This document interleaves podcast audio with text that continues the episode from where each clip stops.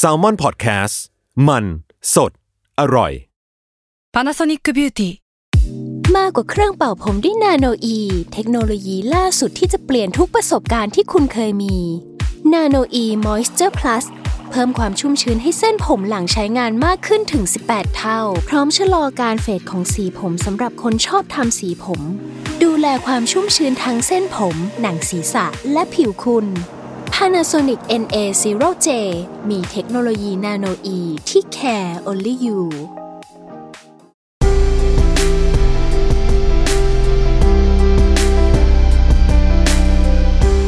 อินเอียร์พ็อกเก็ตบุ๊กหลับตาฟังหนังสือ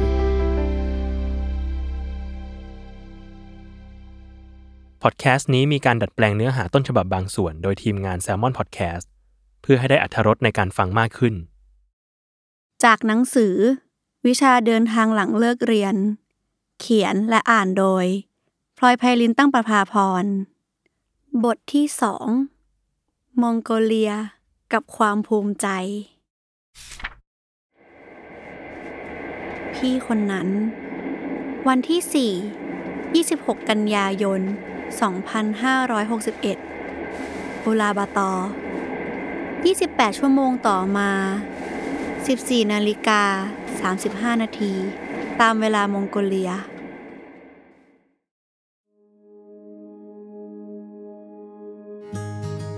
ในที่สุด เราก็มาถึงอุลาบาตอ เมืองหลวงของมองโกเลีย ประเทศที่สองของการเดินทาง คนไทยสามารถเข้าไปเที่ยวได้โดยไม่ต้องขอวีซ่า เรากับคุณไบรอันแลกอีเมล แล้วก็ถ่ายรูปด้วยกันเป็นที่ระลึก ตอนที่โบกมือลาคุณไบรอัน ความรู้สึกใจหาย เหมือนตอนที่ต้องบอกลาย่าเวยกับหลิวเวยก็กลับมาอีกครั้ง ใจนึงก็อยากจะเทโรงแรมที่จองไว้เราหนีตามไปเที่ยวกับคุณไบรอัน ให้รู้แล้วรู้รอด แต่อย่าดีกว่า คนเราต้องมีทางเป็นของตัวเอง เราเริ่มรู้สึกว่าหนึ่งในเสน่ห์ของการท่องเที่ยวคนเดียว คือการได้พบเจอ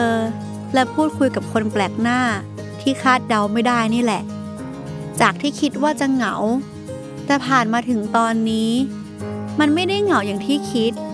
ออกจะสนุกดีด้วยซ้ำเรานัดรถของโฮสเทลที่จองไว้ให้มารับที่สถานีรถไฟ พอเช็คอินเข้าห้องพักเรียบร้อยแล้ว ก็รีบคว้าโทรศัพท์เชื่อมต่ออินเทอร์เน็ต เพื่อติดต่อกับพี่คนนั้น คนแปลกหน้าที่นัดล่วงหน้าเอาไว้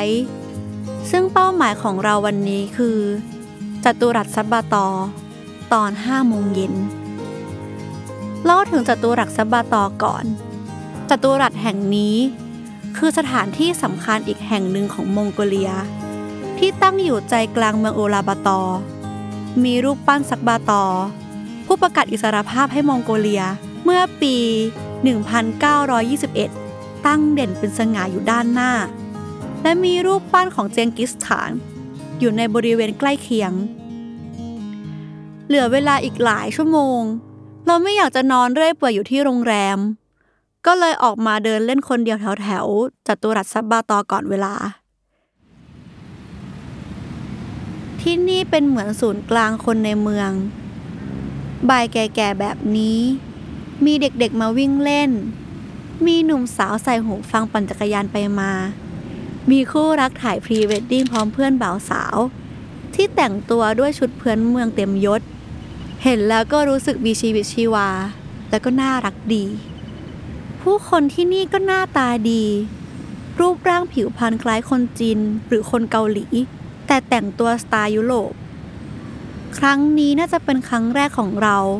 ที่ได้ใช้เวลาในการนั่งสังเกตสิ่งรอบตัว ผู้คน จนสามารถเก็บรายละเอียดได้มากขนาดนี้ ถ้าเป็นทริปที่ไปกับเพื่อนหรือครอบครัว คงไม่ได้มานั่งนิ่ง ๆ แบบนี้แน่ ระหว่างนั่งคิดอะไรเพลิน ๆ คุณลุงชาวมองโกเลียที่กำลังจุงเด็กคนหนึ่งออกมาเดินเล่น เห็นเรานั่งคนเดียว ลุงคงกลัวว่าจะเหงา ก็เลยเดินปรีเข้ามาคุย แต่ไม่ใช่การคุยแบบธรรมดา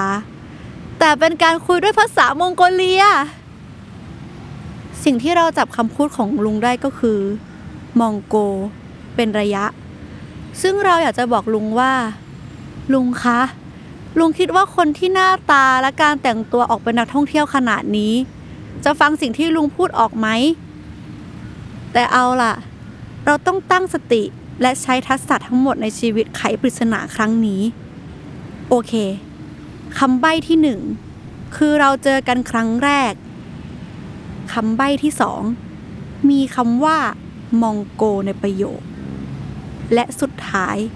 คำใบ้ที่สามเราเป็นนักท่องเที่ยว จากคำใบ้สามอย่างนี้ เราขอเดาว่า คุณลุงคงจะถามว่า เรามาเที่ยวมองโกเลียกี่วัน ใช่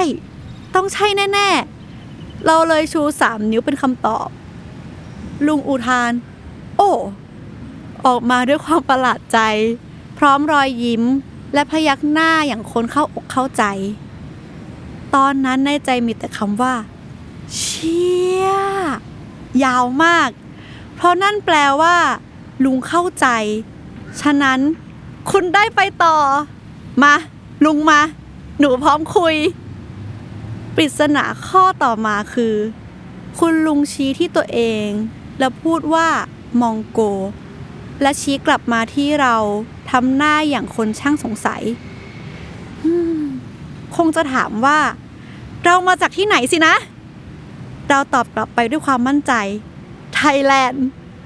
ลุงก็พยักหน้ารับ พร้อมทำเสียง ไทยแลนด์ ด้วยความประหลาดใจอีกครั้ง เรานั่งคุยกับคุณลุงไปพลางๆ เข้าใจบ้าง ไม่เข้าใจบ้าง แต่ก็สนุกดี คุณลุงทำให้เราเข้าใจว่า บางทีภาษาก็ไม่จำเป็นเสมอไป เพราะยามจำเป็น คนเราต้องหาทางใช้ภาษากาย สื่อสารกันอยู่ดี และแล้วก็ใกล้ถึงเวลาที่เรานัดกับพี่คนนั้น เราเหลือบไปเห็นผู้ชายคนหนึ่งที่มีรูปร่างหน้าตาคล้ายรูปโปรไฟล์ Facebook ของพี่คนนั้น เรารีบโบกมือทักทาย ผู้ชายคนนั้นก็ส่งยิ้ม แล้วเดินตรงมาหา ใช่จริงด้วยว่ะ เราขอแยกตัวออกมาจากคุณลุงมองโกเลีย แล้วเดินเข้าไปทักพี่คนนั้น พร้อมกล่าวทักทาย ในใจนี่อยากจะกรี๊ดให้แล่นมองโกเลีย ในที่สุด ก็ได้พูดภาษาไทยกับคนไทยด้วยกันสักทีเว้ย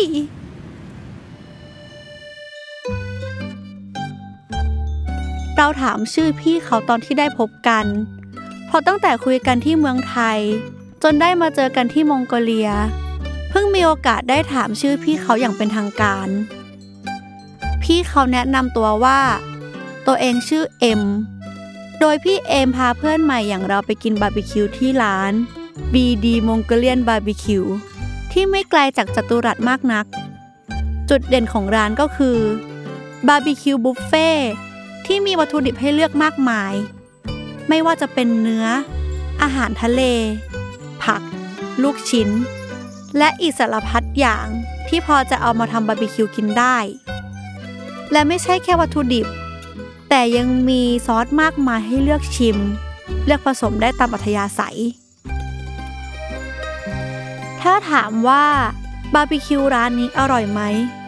คิดว่าคำตอบก็คงจะขึ้นอยู่กับตัวเราว่า จะเลือกสิ่งที่ถูกต้องให้ตัวเอง หรือเลือกซอสผิดชีวิตเปลี่ยนกันแน่ ระหว่างนั่งกินบาร์บีคิว เราเลยถือโอกาสถามข้อมูลการเดินทาง และการเตรียมตัวขึ้นรถไฟ ที่เราจะต้องขึ้นเมื่อไปถึงเมืองอีร์คุตสค์ และข้อมูลที่ได้จากพี่เอ็มก็คือ 1. อยากกินอาหารบนรถไฟ เพราะแม่งไม่อร่อย 2. การไม่มีคนคุยด้วย มันเหงากว่าที่คิด 3. ตอนแรกก็จะตื่นเต้น แต่ผ่านไปหนึ่งวัน ก็จะเริ่มเหมือนผักดองที่นอนเปื่อยอยู่บนเตียง 4. ระหว่างทางไม่มีสัญญาณมือถือ จะติดต่อโลกภายนอกได้ เวลาที่รถไฟจอดเท่านั้น ได้คำแนะนำแบบนี้แล้ว ก็มีกำลังใจในการเที่ยวขึ้นมาเยอะเลยหรอวะ อย่างเรื่องอาหารคือสบายมาก เพราะเราก็เป็นคนกินง่ายระดับหนึ่ง เรื่องเหงายิ่งไม่มีทางเลย เพราะหลายวันที่ผ่านมาเราก็เจอคนแปลกหน้าที่คุยกันถูกคอตั้งหลายคน เพราะงั้นเรื่องเนี้ย สบาย เรื่องสัญญาณมือถือ เราก็มั่นใจในเครือข่ายสีเขียวที่พกมาจากประเทศไทย เพราะที่ผ่านมาก็ใช้ได้ดีอยู่ ยกเว้นในมองโกเลียนี่แหละ ที่ใช้งานซิมค่ายนี้ไม่ได้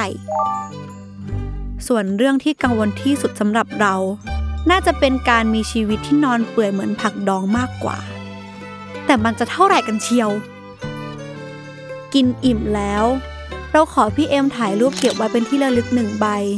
และอีกใบให้พี่เอ็มเก็บไว้เป็นของขวัญสำหรับการเจอกันครั้งแรก ที่จริง การเจอพี่เอ็มก็ดูเหมือนจะไม่มีอะไรน่าตื่นเต้น แต่สำหรับที่นี่และเวลานี้ การได้เจอคนไทย และได้พูดภาษาไทย โดยไม่ต้องสนใจคนรอบข้าง ก็ทำให้วันแรกในมองโกเลียของเรา ผ่านไปได้อย่างสวยงาม แต่การประจนภัยของจริงจะเริ่มต้นขึ้น ในวันพรุ่งนี้ตั้งหาก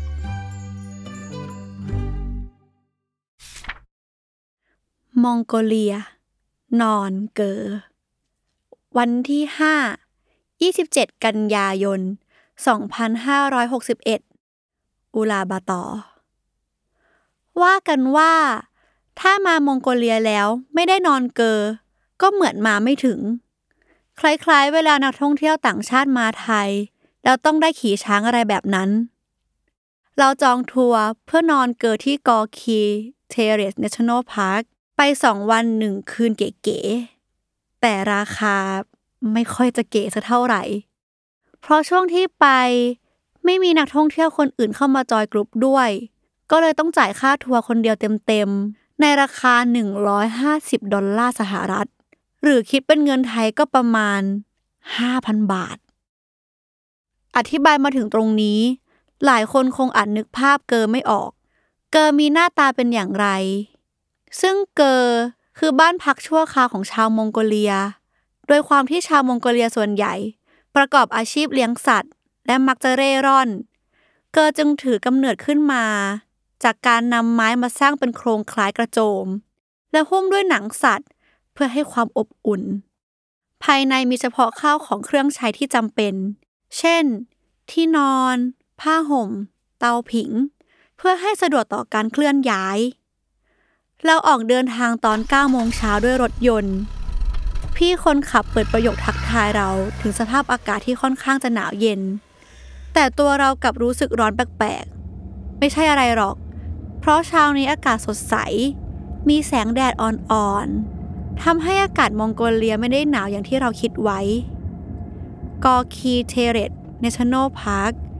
เป็นอุทยานแห่งชาติที่อยู่ห่างจากตัวเมืองอูลานบาตอประมาณหนึ่งชั่วโมงครึ่ง แต่ plan ของเราวันนี้ก็คือ แวะเที่ยวที่อนุสาวรีย์เจงกิสข่านกันก่อน ซึ่งนั่งออกมาไม่นาน ท้องฟ้าที่สดใสมาตลอดทางก็อึมครึม บรรยากาศเริ่มหม่น จนต้องเปิดเพลง High Hope ของ Kodaline ประกอบการเดินทาง และพอฟังมาถึงตรงนี้ อยากให้ลองเปิดเพลงตามไปด้วย เพื่อให้ได้อัธรสในการฟังมากขึ้น รถวิ่งไปบนถนนที่ทอดยาว ท้องฟ้าสีหม่นสองข้างทาง มีลานหญ้าสีน้ำตาล ของฤดูใบไม้เปลี่ยนสี เมฆที่ก่อตัวเริ่มกลายเป็นเม็ดฝน ตกลงมากระทบกับตัวรถ ค่อนข้างดังพอสมควร อากาศน่าจะเย็นกำลังพอดี หมอกจางๆ ปรากฏตามถนน บรรยากาศดีและโรแมนติกมาก เราลดกระจกรถลง และยื่นมือออกไปรับลมเย็นด้านนอก คือเชี่ยหนาวจนแทบเก็บมือเข้ามาในรถแทบไม่ทัน เราปิดเพลง แล้วหันไปยิ้มเจือนๆใส่พี่คนขับรถ พร้อมรูดซิปเสื้อกันหนาวกลับขึ้นมาเหมือนเดิม และในที่สุด เราก็มาถึงอนุสาวรีย์เจงกิสขาน จังหวะที่ก้าวเท้าลงจากรถ พี่คนขับก็เดินนำหน้าเราไปแล้ว ช่วงจังหวะลงมา เราแอบเผลอร้องอุทานหุยออกมาอย่างลืมตัว หลายคงคงคิดว่าอนุสาวรีย์คงสวยมากสินะ แต่เปล่าเลย มันหนาวแบบโคตรหนาวเลยเว้ย เรารีบตะโกนเรียกพี่คนขับให้กลับมาเปิดรถอีกครั้ง จุดนี้เสื้อกันหนาวตัวเดียวที่ใส่มาเริ่มเอาไม่อยู่ และจากฝนปลอยๆ ลมเบาๆแสนโรแมนติก ก็ถูกแทนด้วยหิมะ และลมที่แรงขึ้นเรื่อยๆ เชื่อแล้วว่ามองโกเลียหนาวจริง หนาวไปถึงกระดูกเลยเว้ย เราหยิบเสื้อกันหนาวอีกตัว กับถุงมือที่บาง จนไม่น่าจะเรียกตัวเองว่าถุงมือกันหนาวมาใส่เพิ่ม เรารีบวิ่งเข้าไปหลบหิมะ และหลบในตัวอาคาร พร้อมกับในใจที่แอบขอโทษมองโกเลียบ่อยๆ ที่เราสบประมาทความหนาวของเธอ แต่ยังไงก็ไม่ลืมที่จะแวะถ่ายรูปเก็บไว้เป็นที่ระลึกซะหน่อย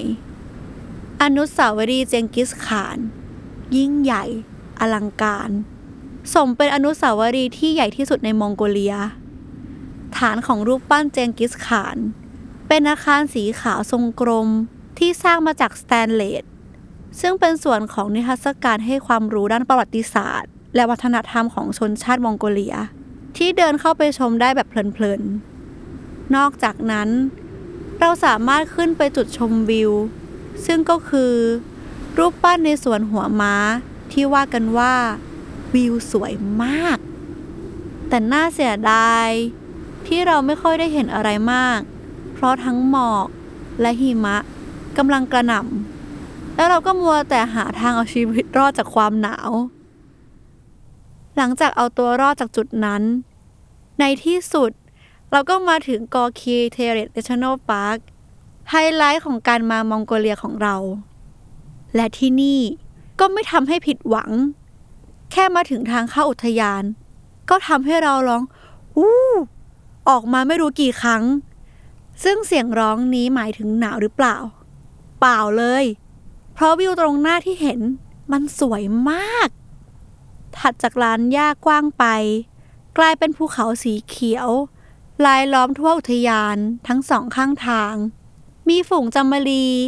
ฝูงม้า และก็ฝูงแกะอยู่เป็นระยะ เราอุทานกับตัวเองในใจว่า โคตรชอบเลย แล้วก็อดไม่ได้ที่จะหันไปบอกพี่คนขับว่า ตัวเองชอบสถานที่นี้มากๆ หิมะก็ยังคงตกปล่อยๆ อากาศก็ไม่มีทีท่าว่าจะอุ่นขึ้น แล้วรถก็ได้มาจอดบริเวณเนินเขา ที่มีเกอสีขาวนับสิบหลังเรียงรายอยู่ ซึ่งนอกจากตัวเองแล้ว เราก็ไม่เห็นนักท่องเที่ยวคนอื่นเลยสักคน เราจึงทำได้แค่หันไปบอกลาพี่คนขับ ที่จะกลับมารับเราในวันพรุ่งนี้ แต่พอได้มาเห็นใกล้ๆ เราก็แอบดีใจที่จะได้นอนเกอขนาดใหญ่นี้คนเดียว แต่ที่ไหนได้ อยู่ดีๆ กลับมีคนทักทาย และถามชื่อเราขึ้นมาสักก่อน อันล็อก วันที่ 5 27 กันยายน 2561 อุลาบาตอ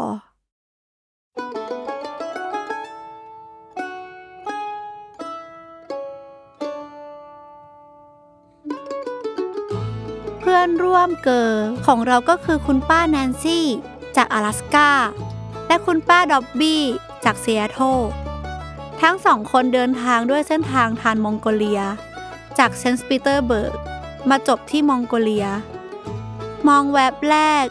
ก็พอจะรู้ได้ว่า ทั้งสองคนคงเป็นคู่หูที่แสบใช่เล่น นอกจากจะเที่ยวเก่งแล้ว คุณป้าทั้งสองคนยังเมาส์เก่งเป็นอันดับหนึ่ง ตั้งแต่เราเข้ามาในเกอก็ยังไม่เห็นคุณป้าจะหยุดเมาส์กันเลยสักที ซึ่งเรื่องหลักๆที่เราได้ยินก็คือ ในแพ็กเกจทัวร์บอกว่า จะมีกิจกรรมขี่ม้า แต่คุณป้าสองคนแย่งกัน บอกว่ายังไม่ได้ขี่ม้าเลยตั้งแต่เมื่อวาน เพราะทัวร์ให้เหตุผลว่า หาม้าไม่ได้ เราก็ได้แต่สงสัย เดี๋ยวนะ บริการขี่ม้า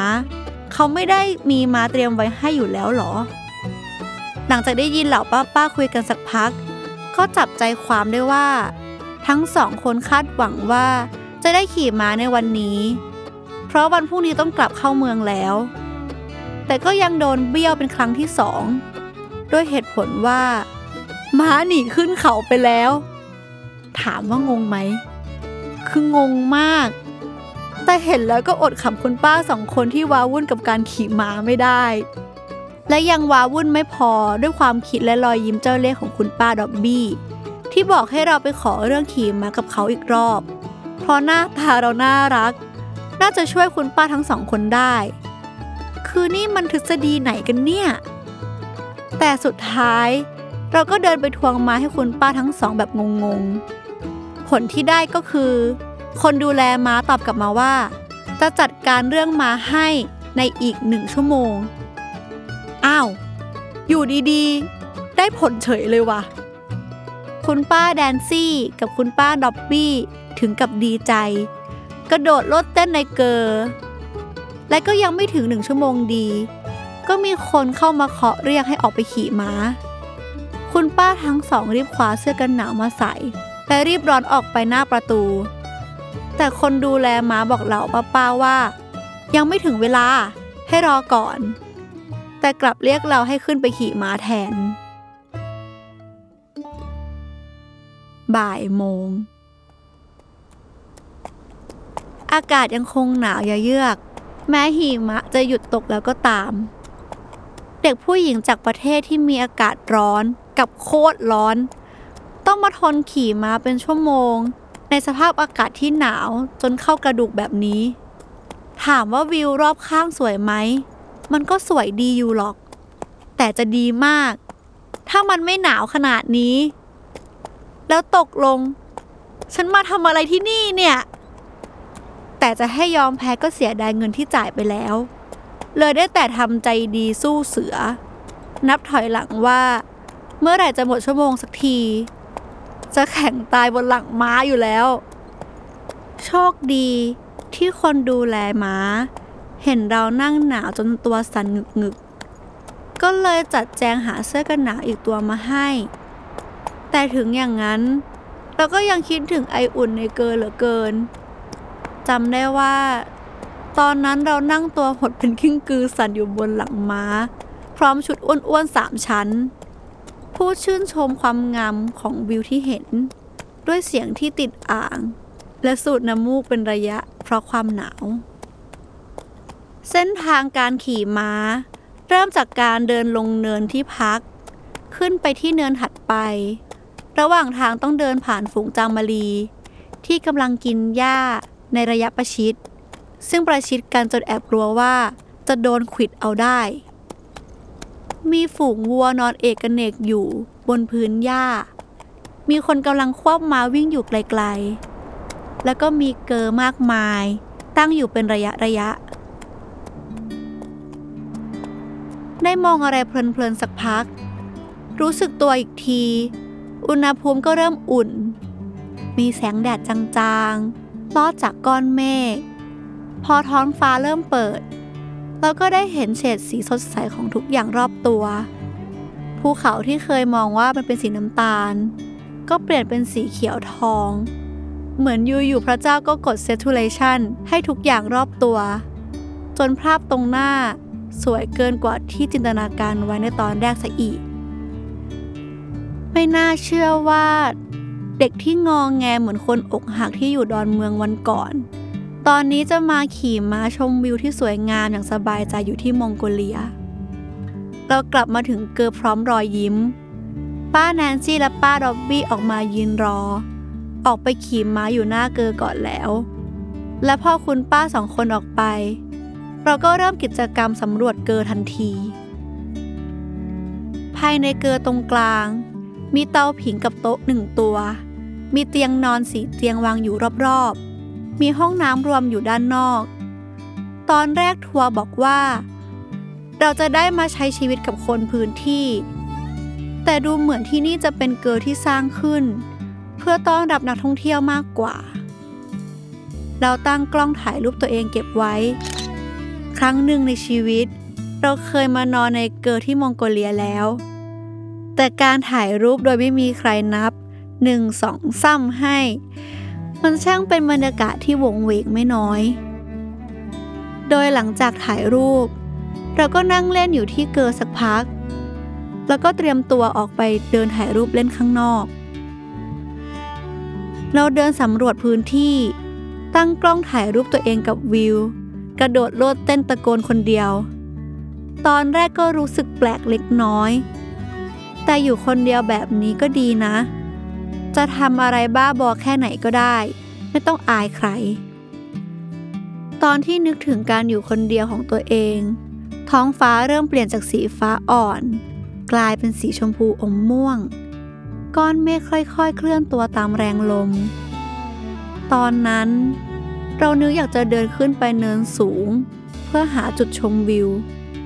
และเราก็ได้เดินขึ้นไปบนเนินสมใจ รู้สึกมีความสุข ยังบอกไม่ถูก และที่สำคัญ พอมานึกจริง ๆแล้ว การมาเที่ยวคนเดียว มันก็ไม่ได้แย่อย่างที่คิดไว้ พออากาศเริ่มเย็นลงเราก็เดินกลับมาที่เกอ เพื่อรออาหารเย็นที่ทัวร์เตรียมไว้ให้ ส่วนคุณป้าทั้งสองคนก็ยังคงเมาไม่หยุด ป้าแนนซี่เปิดสมุดแล้วลงมือวาดรูปอะไรบางอย่างเราแอบชะเง้อมองเล็กน้อย ถึงได้เห็นว่า คุณป้าวาดรูปวิวภูเขา วิวเดียวกับที่เราเห็นก่อนกลับเข้ามาไม่ผิด นอกจากจะเที่ยวเก่งและคุยเก่งแล้ว คุณป้าแนนซี่ยังวาดรูปเก่งมากด้วย เราเลยขอให้คุณป้าแนนซี่วาดตัวเองลงในสมุดบันทึกที่พกมา พร้อมกับยื่นสมุดบันทึกของตัวเองให้ คุณป้าพยักหน้าและรับสมุดของเราไปแต่โดยดี และขณะที่คุณป้ากำลังวาดรูปอยู่ คุณป้าดอบบี้ก็ถามคำถามทำลายความเงียบ ระหว่างการนั่งเป็นแบบวาดรูปของเรา เกี่ยวกับเหตุผลที่ชื่นชอบในเรื่องการท่องเที่ยว เรานั่งนึกอยู่สักครู่ พร้อมบอกเหตุผลออกไปว่า มันคือการได้เจอสิ่งใหม่ วัฒนธรรมใหม่ สถานที่ใหม่ ได้เจออากาศหนาว ได้กินอาหารแปลก และการท่องเที่ยว ทำให้ตัวเองได้เรียนรู้อะไรหลายอย่างมากทีเดียว ซึ่งสิ่งที่เราตอบออกไป เราตอบไปโดยไม่ทันได้มองคุณป้าดอบบี้เพราะต้องนั่งมองตรงให้คุณป้าแนนซี่วาดรูปไปเรื่อยๆ แต่ก็พอได้ยินเสียงคิดเขียน และพอจะเดาได้ว่า เขากำลังจดคำตอบของเราลงในสมุด คุณป้าดอบบี้ถามต่อถึงการเรียนรู้ที่ได้จากการท่องเที่ยว เราเลยนึกย้อนไปสิ่งที่เคยคุยกับคุณไบรอัน ก่อนที่จะตอบอย่างไม่ลังเลว่า I'm proud of myself ไม่รู้ว่าคุณป้าดอบบี้ทำหน้ายังไง เมื่อได้ยินคำตอบของเรา แต่ที่แน่ ๆ เราเห็นสีหน้าของคุณป้าแนนซี่ที่เงยขึ้นมา แล้วยิ้มให้เราอย่างเอ็นดู คุณป้าแนนซี่เอ่ยปากชมเราว่า เป็นคำตอบที่ดีมาก ก่อนจะก้มหน้าลงเพื่อวาดรูปเราอีกครั้ง ตอนนี้ เราได้บทเรียนของตัวเองหนึ่งข้อ นั่นก็คือ บทที่หนึ่งภูมิใจในตัวเอง ติดตามรายการ In Ear Pocketbook ได้ทุกวันอาทิตย์ ทุกช่องทางของ Salmon Podcast